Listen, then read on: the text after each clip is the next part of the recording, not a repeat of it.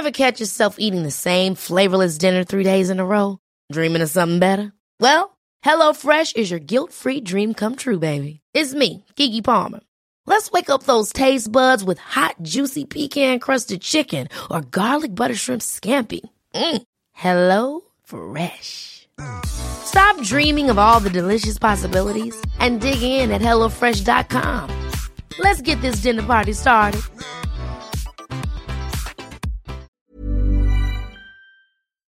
Len taká perlička napríklad v nejakej tej takej úzkej arteterapii je informácia, že e, keď človek nenakreslí ruky, tak má sklony ku kleptomanii. Mm-hmm. Ale my vieme, že tie ruky je sakra ťažká téma, že je to proste objekt, ktorý sa veľmi ťažko spracuje. To znamená, že tie deti sa všelijak vyhýbajú, aby tie ruky nenakreslili, mm-hmm. či ich dajú za chrbát, či do vrecák, alebo vôbec nie. A to by som možno z tri štvrtiny skúmaných mojich žiakov označila za kleptomanov, pretože naozaj sa tým rukom, rukám vyhýbajú. Možno to je tá pozvánka pre rodičov, že netreba riešiť talent, netalent, netreba sa zamerať z môjho dieťaťa, raz bude umelec, nie, z môjho dieťaťa bude vynikajúci, kreatívny, slobodný človek. Ja som si len teraz predstavil toho chirurga kreatívneho, ktorý zašije úplne iným spôsobom, nejakým kreatívnym. A tak nie krížikovou výšivkou.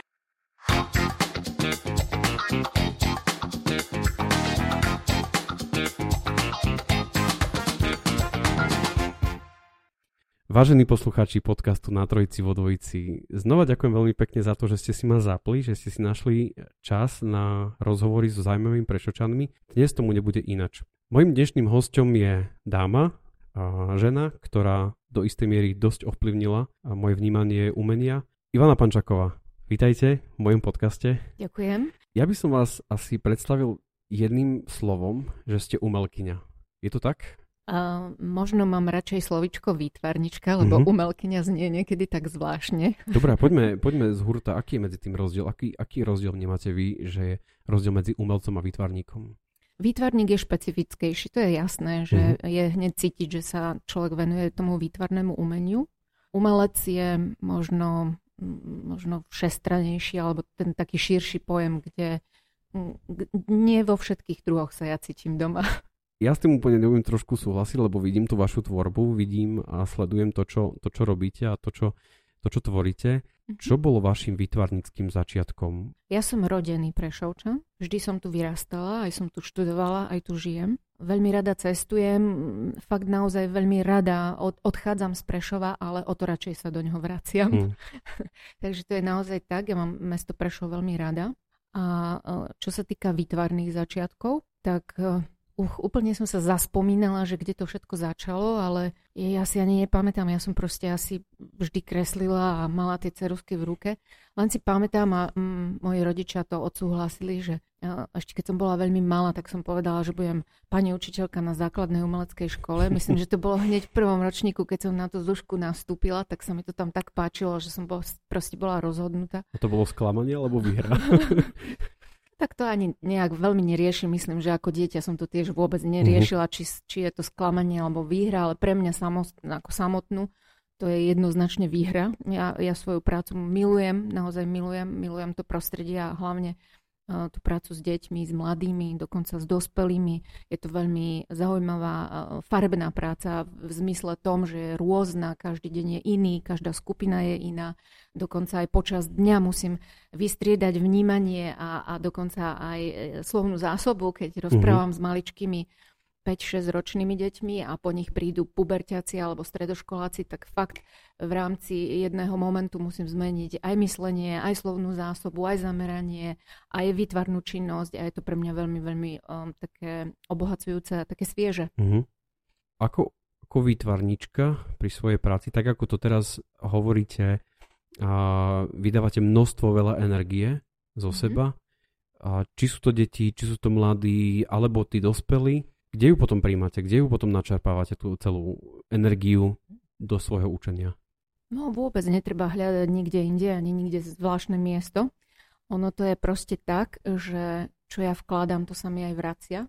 je to naozaj tak, sledovať malé deti pri hre alebo pri komunikácii, mm-hmm. pri kresbe, pri vymýšľaní motívu, je také mm, naozaj naplňujúce, že aj mne samej to dáva jednak, jednak tú energiu, naozaj, že sa to oplatí, že je to krásna činnosť, že sa nechám aj ich takou invenciou strhnúť, ale na druhej strane aj je to taká veľmi príjemná perspektíva, keď vidím, že e, čo nám v tom Prešove rastie, že sú to deti, ktoré naozaj majú, majú iné vnímanie, iné preciťovanie, veľmi, veľmi odlišné preciťovanie sú ako keby jemnocitné, do detailov idú, veľmi citlivo reagujú na niektoré témy, tak to mám radosť z toho, že tie deti rastú. Takže to ma vlastne naplňa aj tento pocit.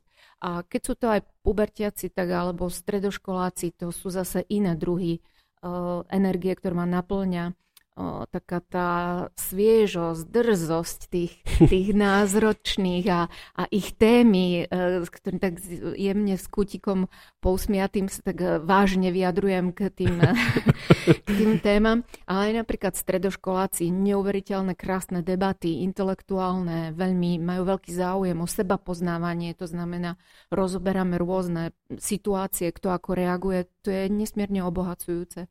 No a samozrejme dospelí, to je zase, mám šťastie, že mám taký skvelý okruh uh, úžasných dám. Mm. Ja to niekedy volám aj páračky. že sa stretneme a popri tej tvorbe, tak naozaj plno tém sa rozoberie, posmejeme sa, posťažujeme. Takže je to, je to naozaj rôznorodá práca, ale veľmi krásna. Súčasťou je tá výtvarná tvorba, čo všetko spája a je to aj veľmi pekné pozorovať, ako treba z jednu tému spracujú malé deti, ako tí stredoškoláci, mm-hmm. ako k nej pristúpia dospelí. To je úplne skvelá vec. Ak sa nemýlim, tak Pablo Picasso povedal, že trvalo mi veľmi dlho, kým som sa naučil kresliť ako deti.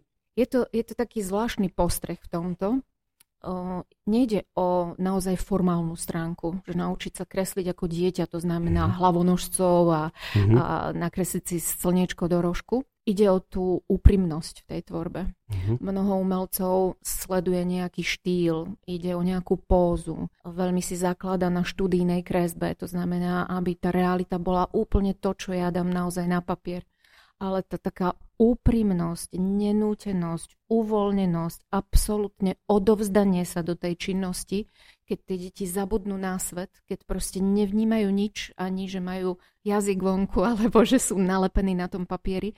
To je presne tá činnosť, to je ten entuziasmus, tá, to ponorenie do tej, do, do tej tvorby. Ja tomu až hovorím, že to je taká hladina žiemnej meditácie, že oni fakt nevnímajú, keď tvoria, tak to je snom mnohých tých výtvarníkov alebo umelcov, že úplne sa odosobniť, nechať, nech tá energia prúdi do, do tej tvorby.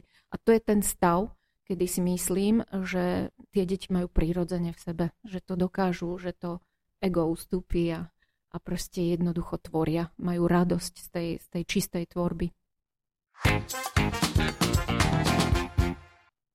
Je asi jasné, že tá detská kresba, tak ako ju popisujete, je fascinujúca ináč na ňu pozerajú aj psychológovia, ktorí ju analizujú, či sú to cez Baum testy a, a ďalšie, ďalšie. A v tej dospelej kresbe alebo kresbe dospelákov už ale možno, že cítiť aj to, či, čím žijú, a čo momentálne prežívajú, čo majú za sebou. A je to pre nich istá forma terapie, dalo by sa povedať? Hm. Zašli sme do druhej oblasti mojej, ktorú milujem a to je tá arteterapia. Začala by som takto, keď som už po desiatkách rokov učenia vnímala tú detskú kresbu, vždy som cítila, že tie deti tou kresbou aj sprostredkujú nejakú informáciu. Ja som to len cítila. Mnohokrát som aj cítila akú, ale to je len niečo, čo mi hovorila intuícia a vnímala som, že tam je tá rezerva, kde by som si potrebovala potvrdiť, či to, čo cítim, čo mhm. vnímam, je správne. Preto som sa po rokoch rozhodla, že budem študovať ešte tú arteterapiu na Masarykovej univerzite v Brne. A naozaj to tak bolo, že e, možno to, čo som cítila, som si len potvrdila tým štúdiom, ale musím jedným dychom dodať, že až naozaj skúsenosť, dlhoročná práca s tou kresbou a vôbec s deťmi mi dala taký rozhľad, pretože mnohokrát je to veľmi subjektívne.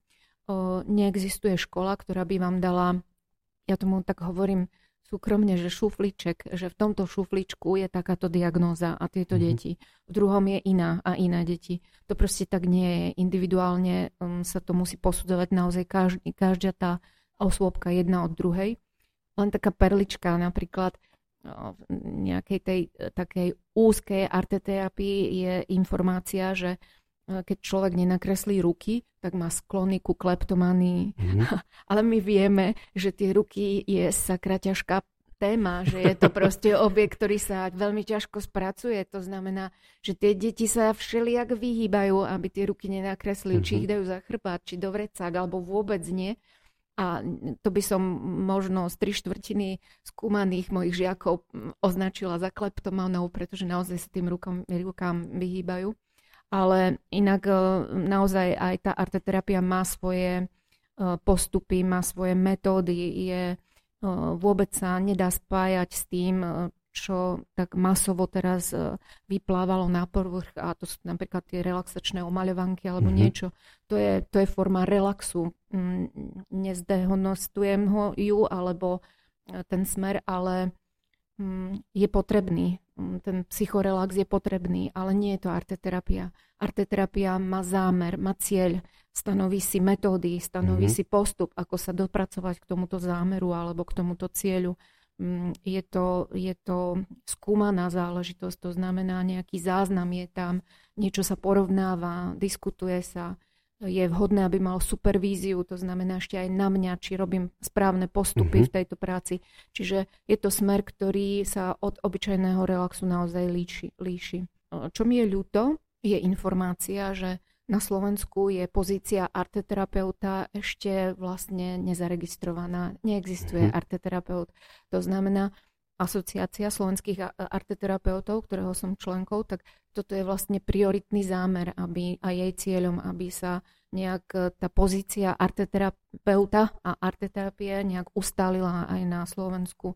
Všade v okolitých e, krajinách to mm. už funguje naozaj sú arteterapeutické centra, ktoré spolupracujú s psychológmi, mm-hmm. ktoré sú treba z časti hradené poisťovňou. Na Slovensku ešte tento status arteterapia nemá. Čo je škoda, pretože vidím, že mnohokrát u psychológa človek zlyháva preto, lebo nedokáže vysloviť to, čo cíti. Možno ani nechce, má niekedy blok, nevie mm-hmm. to mhm. povedať, nechce sa vracať k téme nejakej, alebo ju rozpitvávať, je, je uzamknutý, alebo nevie tú emóciu prejaviť. A práve cez to výtvarno len obyčajné hry e, farebné na papieri alebo správne zvolená tá arteterapeutom tá metóda alebo technika dokáže vlastne vyplaviť taký ten psychický obsah do, do tej maľby alebo do tej kresby alebo do hliny, to je úplne jedno, ktorá z technik. Mm-hmm. A e, je to práve zaujímavý postup. To už potom záleží aj na e, vlastne terapeutovi, či dokáže s tou kresbou ďalej pracovať. Ale v každom prípade sa vrátim k tej otázke, nie je to iba otázka diagnostiky. To znamená, nie je to len, že dieťa nakreslí strom a ideme teraz realizovať nejakú analýzu a mhm. čo z toho vyvodzovať. Je to širší pojem. Naozaj je to aj tá diagnostika, ale aj vlastne len nejaký ten proces alebo prostriedok, ako ten obsah dať von. Samozrejme je to aj potom taká čas, kde tou arteterapiou sa dajú naprávať veci, to znamená prerábať uh, fiktívne realitu, že uh-huh. nakreslím si inú situáciu, namaľujem si iný pocit, uh-huh. inú, inú skúsenosť, že je to taká opravná tá časť. Uh-huh. Takže má, má rôzne e, podoby tá arteterapia a nerada by som bola, aby sa naozaj sústreďovala tá pozornosť len na tú diagnostickú, že uh-huh. je to len podľa kresby, vyčítam, čo je všetko za tým. Uh-huh. To nie to, ako to hovoríte, je to dosť komplexná vlastne vec. Tu sa spájajú dokonca aj rôzne smery. Mm-hmm. A či je to umenie, či je to psychológia, či je to diagnostika, v podstate robí sa až anamnéza toho človeka. Môže človek vedome niečo skrývať v kresbe? Je to potom v tej kresbe vidieť, ak napríklad mám niečo naštudované, lebo proste som si o tom čítal? Môžem to skryť? Mňa hneď pri tej aj predchádzajúcej e, otázke napadla taká skúsenosť z praxe, keď e, si prišli myslím, že sú to vôsmaci, pretože je, o, oni majú v rámci prípravy na budúce povolanie, majú také psychotesty uh-huh. a oni keď prídu na výtvarku, tak medzi sebou rozprávajú a už ste mali ten bound test a nakreslil si tie korene, lebo to treba, lebo, lebo podľa toho usúdi ten psycholog. Veď práve, veď a práve a vtáčiky tak, a tak, ovocie tak, a, a, a zem a koruna. Áno, áno, áno. Presne. To znamená, že ten test stráca absolútne svoj význam, pretože deti ho už prečítali, oni, oni už o ňom vedia, takže naozaj je dôležitejšie také nejaké to posolstvo, keď je bežnej čmáranici alebo na okraji zošita automatická kresba, to možno pre toho psychologa by bol lepší mm, materiál ako napríklad ten bound test. Je to takéto klasické, keď e, kreslenie, keď telefonujeme alebo keď niečo robíme. Áno, tie papíriky áno. by tam asi aj mali byť a, a oni sú väčšinou pokreslené všetkým možným. Kedy sa dá využiť tá arteterapia? Dá sa využiť pri všetkých ľuďoch? Či to je pri deťoch, pri mladých, pri dospelých? Je to naozaj tak univerzálny nástroj pre každého? Hneď na úvod, alebo zo začiatku by som hneď povedala jednu vetu. Nezachránim nikoho proti jeho vôli. Mm-hmm. To mhm. znamená, keď sa pýtame, či je to pre každého, tak je to len naozaj pre toho, ktorý cíti, že potrebuje pomôcť. Mm-hmm. Ktorý cíti, že niečo nie je v poriadku, ktorý so mnou spolupracuje. Mm-hmm. Takže to, to je asi najdôležitejšie. Um, mnohokrát je to, treba príde rodič s dieťaťom. To dieťa takisto musí chcieť, hoci je to len taká také len to rozhodnutie, že dobre, ja tu budem sedieť, že ono ešte vedome nevie, že ide pracovať na svojom mhm. nejakom seba zdokonalení alebo na nejakej reparácii niečoho, čo tam je zaseknuté alebo nejaký blok. Ale už len to, že áno, on, ono dalo súhlas tým, že bude si celkom rado kresliť, tak už aj to je ten súhlas, už aj to je tá spolupráca. No a samozrejme, mnohokrát sa stane, že treba partner trvá na párovej terapii, ale ten druhý partner netúži potom, nechce. To nemá význam, to proste, to je, ten proces je tým pádom zabrzdený. Potom je, má význam pracovať iba s jedným. Po prípade, ja stále tak hovorím, že uh, nezmení sa nič okolo nás, zmeníme len, môžeme zmeniť len samých seba, ale následne potom sa zmení ten vzťah medzi mhm. tými mm-hmm. ľuďmi a možno sa stane, že ten partner si počase povie, aha, jemu to pomohlo, idem aj ja, skúsim aj ja. Mm-hmm. Čiže touto cestou by sa to potom možno dalo aj v tej párovej, ale zo začiatku je to naozaj len na dobrovoľnom prísľube obidvoch strán, mňa ako terapeuta a klienta. Mm-hmm. Ale naozaj je to pravda, od detí, um, dospelých, študentov, um, naozaj až, až po seniorov. To je úplne veľká škála ľudí, ktorým, ktorí keď chcú, tak sa im dá pomôcť. Je úplne prirodzené, aj tak ako podľa toho, čo hovoríte, že pre deti je tá kresba úplne prirodzená a na návštevách sa hľadajú len čisté papiere a farbičky, ktoré nie sú polamané alebo struhatko. Prečo prestávame kresliť? Prečo prestávame tvoriť? Každej takej tej pedagogickej výtvarnej literatúre sa píše o, výtvarnej kríze, ktorá prichádza zväčša v 7. 8. ročníku podľa toho, ako je dieťa talentované. Uh-huh. Ak je talentované a naozaj má chuť aj kresliť a je aktívne, tak tá kríza prichádza niekedy aj skôr. To znamená 6. 7. ročník. A prečo to prichádza? Súvisí to s našim fyziologickým vývojom a to je vtedy, kedy naša myseľ a naša osobnosť už túži kresliť tak ako veľký, ako dospelý, mm-hmm. to, čo zrak vidí, ale naša motorika, jemná motorika, ešte nie je natoľko vyspelá, aby to dokázala nakresliť. Mm-hmm. Vtedy prichádza ohromné sklamanie, že ja to nedokážem, ja to neviem a uh, ja to nikdy nebudem vedieť. Mm-hmm. To je tá taká radikálna uh, výpoveď. A vtedy deti zväčša prestávajú kresliť. Je to veľká škoda, pretože vlastne úroveň tej kresby potom ostáva ako keby na tom istom stupni. Mm-hmm už aj do budúcna. E, dobrý pedagóg výtvarný o tejto kríze výtvarného prejavu vie a e, zaraďuje do, do svojich projektov alebo do svojho vyučovania rôzne také odbočky, napríklad projektové vyučovanie, mm-hmm. tam je už sa prerozdelí, ty si lepší e, v plánovaní, ty si lepší v googlení, ty si lepší v kresbe a ty si lepší v priestorových prácach, ty mm-hmm. si organizátor, tak poďme, dáme to dokopy a urobíme projekt. A vtedy tá čiastková úloha ochráni toho jednotlivca, že mm, aj by som pracoval, ale neviem kresliť, ale som dobrý organizátor, tak sa zapojím do tohto projektu takto. Mm-hmm. A on tú krízu prekoná.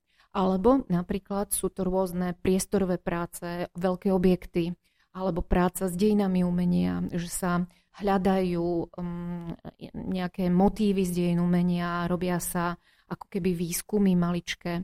Veľmi rada zaraďujem práve v tomto veku digitálne médiá, to znamená, robím s deťmi tieňové divadlo, potom videá, pracujem s fotografiou. To sú médiá, ktoré súčasné deti sú veľmi, veľmi zručné v tomto a vlastne tú mhm. krízu preklenieme ale nezabudnám nikdy doplniť aspoň šťastí kresbu, aspoň šťastí maľbu, aby sme kontinuálne prechádzali cez to obdobie e, tak po svojom.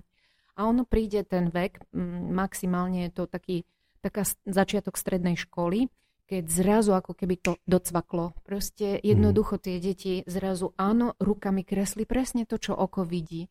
Tá cesta, čo oko vidí, mozog spracuje, dá signál mm-hmm. ruke, to zrazu funguje. A vtedy nastáva taká obroda také wow, ono to ide a, a to vidím, ako tí žiaci zrazu majú chuť na študijnú kresbu, perspektívu a až, až naozaj mm, veci, ktoré sú technické, že naozaj potrebujú ten, ten skill dostať už do tej ruky. Keď už to ide, keď už tá mm-hmm. cesta funguje, tak to do tej kresby dáme. A zároveň mm, mentálne dozrievajú a dá sa s nimi rozprávať naozaj od čo ja viem, od teórie relativity až po, mm-hmm. ja neviem, ekologické eh, alebo módne trendy, to je úplne mm-hmm. jedno.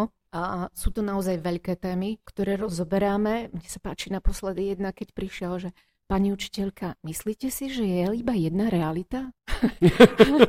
a, a už sme išli, a už sme išli. Už sme rozoberali všetko možné a, a niekedy sa stane, že tú hodinu aj viac prerozprávame, ako tvoríme ale aj keby prišla inšpekcia, som pripravená vlastne obhájiť to, že súčasné umenie je aj o koncepte, je aj o myšlienke. Ja potrebujem tých žiakov naučiť aj myslieť, potrebujem ich o, naučiť aj inému vnímaniu, tolerancii názoru, pl- pluralite názorov, že naozaj každý môže mať iný a pritom rozprávame stále o tom istom, mm-hmm. že toto je úplne skvelá vec. Čiže pri tých stredoškolákoch sú aj takéto témy a to sa veľmi teším, že naozaj potom to umenie naberá úplne iný, iný smer, iné obrátky, inú váhu, in, inú hmotu, to je úplne úplne o inom. Viem, že tento podcast počúvajú aj mnohí rodičia. Uh, majú malé deti, tretí, štvrtý vek a tak ďalej. Um, hovoríte o tom, že tá kríza prichádza okolo 6. 7. ročníka na základnej škole, teraz ano. hovoríme. A ten pocit, že chcem niečo tvoriť, prichádza pred strednou školou, alebo teda tam niekde končí, alebo teda niekde začína. Je dobre, ak ten rodič to dieťa aj napriek tejto kríze to dieťa ku tomu umeniu vedie? Možno aj vďaka tejto kríze by mal, mal to, to dieťa viesť k tomuto umeniu, mm-hmm. ale, ale nie tak um, e, tým spôsobom presviečacím alebo podmienovacím, že pôjdeš, lebo dokonč aspoň. Uh, ja, ja ako cestu vidím práve to mm, všetko krásne a úprimne vysvetliť. Ja keď svojim žiakom poviem, že áno, pretože si v tomto veku, keď ti ešte tá ruka nevie nakresliť to, mm-hmm. čo oko vidí a čo by si naozaj ty chcel, aby to takto vyzeralo, a je možno len potrebné pár rokov vydržať a ono to príde, pretože im to vysvetlím, že to teličko zreje a vyvíja sa, tak oni chápu, že to nie je ich zlyhanie. To je mm-hmm. len mhm. proste prirodzený fakt. To je mm-hmm. proste vec vývoja. Ja si myslím, že aj e, rodičia presne týmto istým spôsobom, touto istou debatou vysvetlia tomu svojmu synovi alebo cére, že to nie, to nie je tvoje zlyhanie, toto je najdôležitejší moment, pretože tie deti si to myslia, že oni zlyhávajú, pretože nevie nakresliť to, čo on chce. Že to nie je zlyhanie, to je len proste prirodzený vývin tej osobnosti, aj výtvarnej osobnosti, že v tom umení vlastne príde k tej, k tej svojej, nechcem povedať dokonalosti, lebo to je finále, mm-hmm. ale proste k tej, na, na tú úroveň m, mm, toho, tej zručnosti, ktorú on si predstavuje, že to naozaj príde. Prečo je potom dobré, ak by ste to mohli zhrnúť, prečo je dobré viesť dieťa k umeniu? Mhm, veľakrát sa mi stane, keď príde rodič s, malým, s malou dcerou, s malým synom a pýta sa, že čo myslíte, pani učiteľka, má ten môj syn, má tá moja dcera talent? Mm-hmm. Um, je to veľmi ťažké posúdiť uh, v takom malom veku. A aj neskôr. Totiž to dieťa môže namaľovať naozaj nádherný obrázok, ktorý vyhrá medzinárodné kolo súťaže výtvarnej ale uh, neskôr pres, ja neviem, ustrnie na nejakom stupni vývoja a ďalej sa neposúva. Mala som aj prípady, ktoré naozaj chodil na výtvarku, pretože sa mu to tam páčilo a nebol nejaký lumen, proste naozaj to mhm. nešlo, ale je z neho famózny architekt alebo famózni chlapci dizajnéri, že neskôr to ako keby sa vykryštalizuje do iného smeru. A aj keby sa nič nedialo, že to dieťa navštevuje 13 rokov výtvarku, pretože od tých 5 rokov až po maturi- maturitu vlastne môže byť žiakom základnej umeleckej školy, tak po tých 13 rokoch, keď sa prihlási na medicínu, nič nie je stratené, pretože tých 13 rokov sa nielen drilovala kresba, maľba, to znamená výtvarné zručnosti. V tom kolektíve tých svojich spolužiakov a pri takýchto zájomných debatách sa rozvíja aj vnímanie, rozvíja sa cítenie, rozvíja sa kreativita. A aj keď pôjde na medicínu, bude z neho kreatívny lekár. Aj keď mm. pôjde za ekonóma, bude z neho kreatívny ekonóm.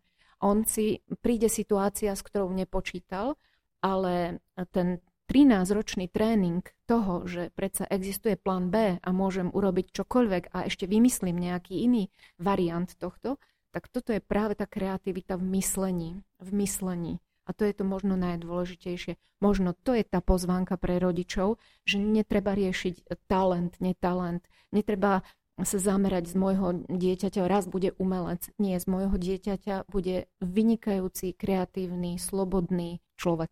Ja som si len teraz predstavil toho chirurga kreatívneho, ktorý zašije úplne iným spôsobom, nejakým kreatívnym. A tak nie krížikovou výšivkou, ale, ale, ale napríklad, že sa stretne s nejakou zvláštnou kombináciou chorôb, na ktorú nebol pripravený v škole. On proste musí zapojiť tú svoju kreativitu, musí nájsť iný spôsob, alebo je, v, neviem, možno v nejakých zvláštnych podmienkach. On si musí, on sa, musí, vynájsť, hej, že on musí nájsť niečo, čo, čo mu proste ten štandardný prístup nepovoluje a ne, neumožňuje. On musí nájsť tú, tú alternatívu.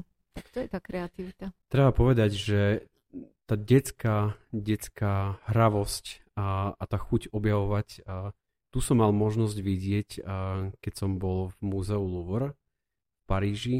A decka pobehovali po celom múzeu a hľadali na jednotlivých obrazoch rôzne znaky, mali takú omaľovanku a hrali takú hru, takú gamifikáciu. Možno, že aj to je cesta, ako viesť deti ku umeniu, že vlastne už vôbec len ten kontakt, ako keby, že s tým obrazom a to, že niečo na ňom musia hľadať, objavovať a preto dieťa naozaj veľmi veľa znamená. A to je asi len aj všeobecná pozvánka pre každého jedného, kto možno doteraz nebol zvyknutý chodiť do galérie, aby minimálne raz, dvakrát tam išiel možno, že ten život naozaj uh, ma pripravoval aj na tento rozhovor. Uh, stretávam sa s tým, alebo stretávam sa s názorom, uh, že tri machule na bielom podklade veľkého obrazu 5x6 metrov nie je umenie. Ako to, ako to vidíte vy, ako umelec, ako výtvarník? Trošku malú poznámku k tomu, čo sme začali o tej muzeálnej pedagogike. Ona je prítomná aj na slovenských galériách a muzeách aj ja som kedysi dávno, dávno, keď som pracovala v Šariskej galerii, tak som sa vlastne tomu venovala, že som s deťmi pracovala na mhm. výstavách. Mm-hmm. A prečo som sa vrátila k tejto poznámke, je vlastne to, že, sme, že si tak pomaličky nenútene hravou formou vychovávame aj kvalitného diváka, percipienta, vnímateľa toho umenia. Mm-hmm. Takže toto je naozaj jedna z ciest. Ja sama mm, rada vkladám práve tie návštevy galérií aj do svojho vyučovania. Mnohokrát pracujeme aj na spoločných projektoch a no, práve, práve ten kontakt s voľným a súčasným výtvarným umením je veľmi obohacujúci. Keď som ešte pracovala v tej Šariskej galérii, e, tak e, to bola najčastejšia otázka, ktorá bola a potom jedna najčastejšia poznámka. Tá otázka bola, a toto koľko stojí? a, a potom, keď som ich tak zorientovala, však to aj ja by som vedel. Presne to bola tak. tá poznámka. Hej? Tak preto to aj uh, hovorím, že naozaj som s tými deťmi pra- um, komunikovala a uh, rozprávali sme o tom, že ten uh, umelec vlastne nie je len ako taká kopírka, že on tú realitu vie skopírovať na papier, mm. on je iba zručný. To znamená, že On je naozaj iba, má šikovné ruky.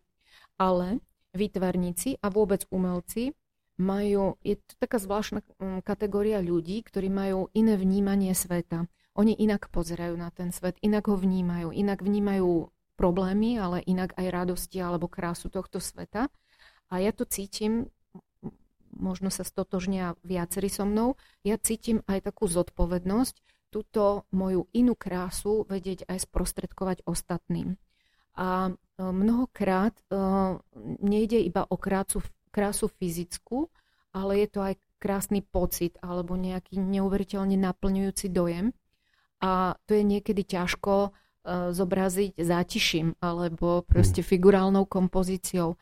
Vtedy nám pomáhajú aj rôzne vyjadrenia, ktoré sú abstraktné. Rada pritom pripomeniem, že abstrakcia nie je niečo, čo je iba nakvapkané alebo nastriekané na, ten, na to plátno. Abstrakcia je proces, to je ako myšlienka. Zovšeobecňujem dovtedy, kým nemám podstatu veci. Toto je abstrakcia, to znamená, na tom obraze nie je nič na tom obraze je niečo, len je to zovšeobecnené alebo zjednodušené do takej formy, ktorá je až abstraktná. Takže mm-hmm. každý abstraktný obraz, kvalitný, má naozaj svoj obsah. On, je, on, on má príbeh. Len je v takej forme, že núti toho diváka hľadať. A to je možno taká výzva. Veľmi pekný rozhovor som práve dnes mala s priateľkou výtvarničkou Eukou a rozprávali sme o tom, že do galérie prídu také dve, minimálne dve kategórie mm-hmm. ľudí, takých základných. Prvá tá, ktorá si povie, že ja tomu nerozumiem, to je mm. hlúposť, idem preč. A dokonca to mnohokrát aj dehonestuje. Je to o ničom, na čo je nám to a toto by som mm-hmm. aj mhm. ja dokázal, že to ešte degraduje. A potom je kategória ľudí, ktorí si povedia, ja tomu nerozumiem. Čo to je? Ja to chcem vedieť, ja chcem pátrať, ja som zvedavý. Ako sa mám na to pozerať?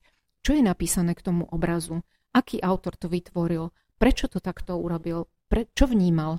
A pátrajú, pátrajú. Vtedy sú naozaj nápomocní kurátori, sprievodcovia alebo naozaj ten muzeálny pedagóg, ktorý vás navedie na niečo, mm-hmm. ktorý vám pomôže, ktorý vám dá indície, to je ako, ako v krásnej hre, že hľadám a zbieram tie indície, až sa mi pomaličky sklada zmysel a ja to pochopím a ten, ten obraz ma neuveriteľne obohatí. E, ja viem, že to je ťažšia práca, ako len mhm. prečítať tento obraz, ale je to aj mm, ťažšia práca, ale aj ťažší zisk, ako keby viac dostanem, ako keď len vnímam peknú krajinku. Ja dostanem, mm, ja som obohatená o ten zážitok, o ten príbeh, o, o všetko, čo mi ten obrázok môže dať. Dokonca aj o ten proces hľadania som obohatená. A to je veľmi, veľmi príjemné mnohokrát, keď, mm, keď napríklad svoj obrázok um, ukážem deťom a oni a hľadáme príbehy, tak mám treba skupinu 12 detí a 12 detí mi povie 12 iných príbehov a mhm. rozprávok alebo neviem čo k tomu príbehu, k tomu obrázku. A ja sa neuveriteľne teším a presne to im hovorím, že veľmi dobrý obraz m, m, môže mať 100 rôznych názorov, ale 100 správnych názorov, že to je ten obraz výborný, ktorý komunikuje s každým tým divákom inak.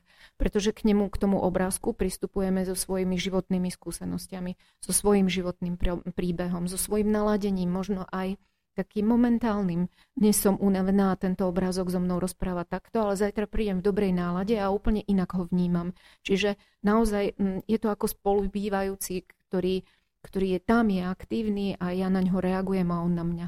A to je krásne na tom aj modernom umení, že nám ponúka tú veľkú škálu, že, že môžeme pátrať, že môžeme sa zúčastňovať.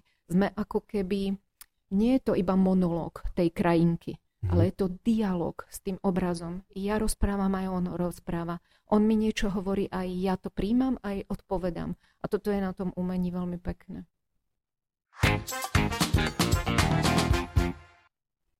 Keď som bol mladší a, a tam asi sa aj spojili naše cesty a ja som chodieval na, na výtvarnú školu umenia.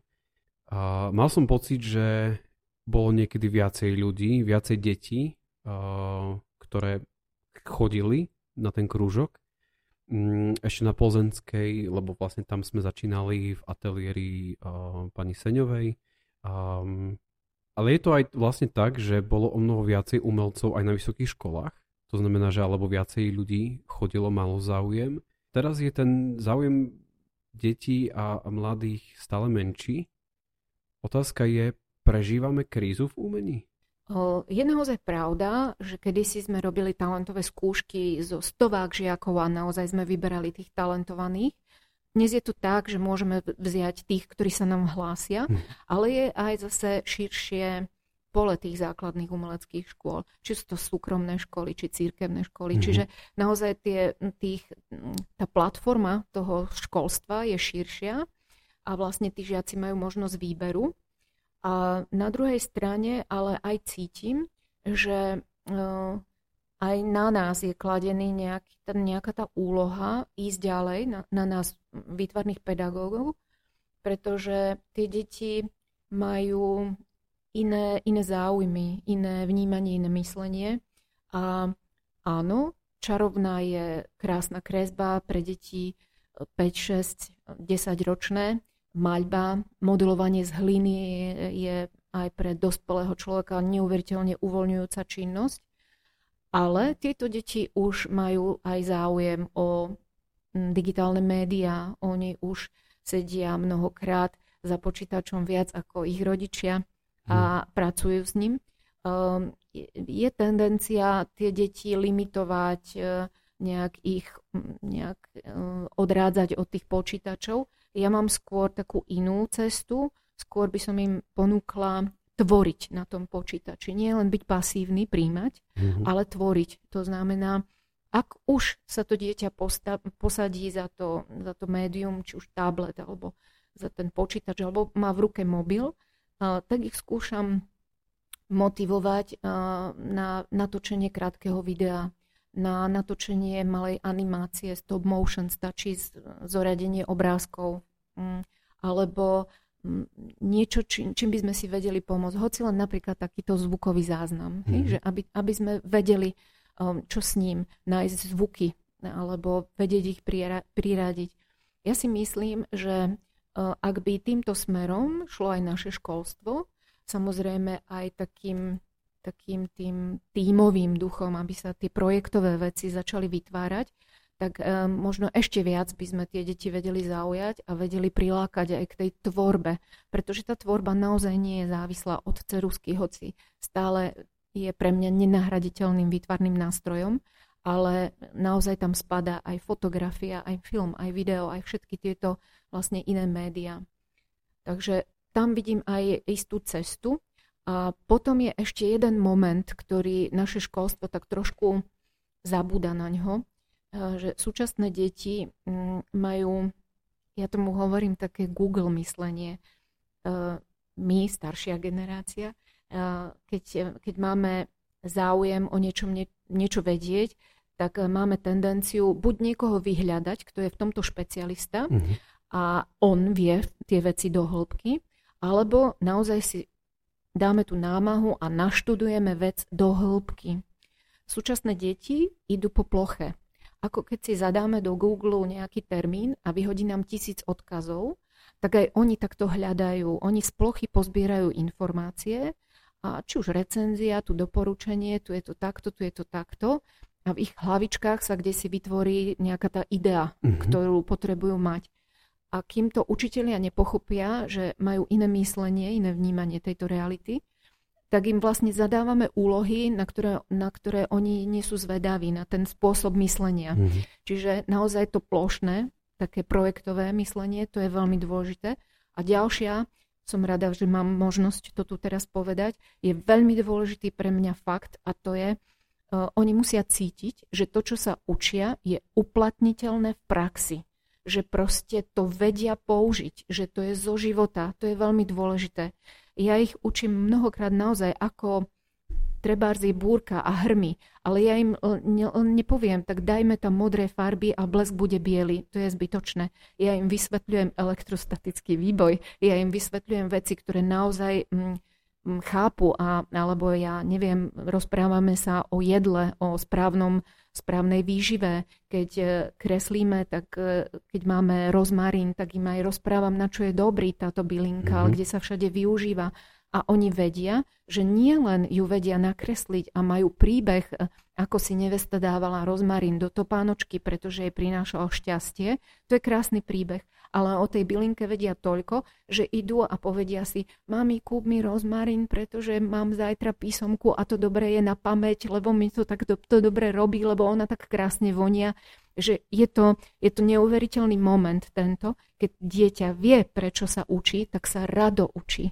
A ja som výtvarník, ja, ja učím výtvarnú výchovu, ale všetky tieto poznatky sa dajú aj cez to umenie vlastne uplatniť do toho vyučovania hmm. a tie deti odchádzajú nielen s tým, že namaľoval pekný obrázok, ktorý si dajú doma na chladničku, ale on aj vie veľa vecí, hej, že to je, to je pre nich veľmi motivujúce. A takéto deti by mali naozaj záujem o takéto, o takéto učenie. Ja si nemyslím, že, e, že tieto deti Veľa učiteľov aj rodičov sa stiažuje, že je to ťažké pracovať s týmito deťmi v tých školách, že nevedia udržať pozornosť. Nie. Len správny impuls, správna motivácia a tie deti sú úplne pripravené pracovať, sú, sú zaujaté, ale naozaj to je veľmi dôležitý moment, eh, aby vedeli, že to, čo sa učia, naozaj vedia uplatniť v tom obyčajnom svojom živote. Vážení poslucháči podcastu na Trojici vo Dvojici, ďakujem veľmi pekne za to, že ste si našli čas na tento rozhovor s výtvarničkou Ivanou Pančakou. Ešte raz veľmi pekne vám ďakujem za to, že ste boli v mojom podcaste. Bolo mi cťou. Teším sa na ďalší veľmi zaujímavý rozhovor, ktorý pre vás už chystám. Ďakujem veľmi pekne ešte raz, majte sa pekne.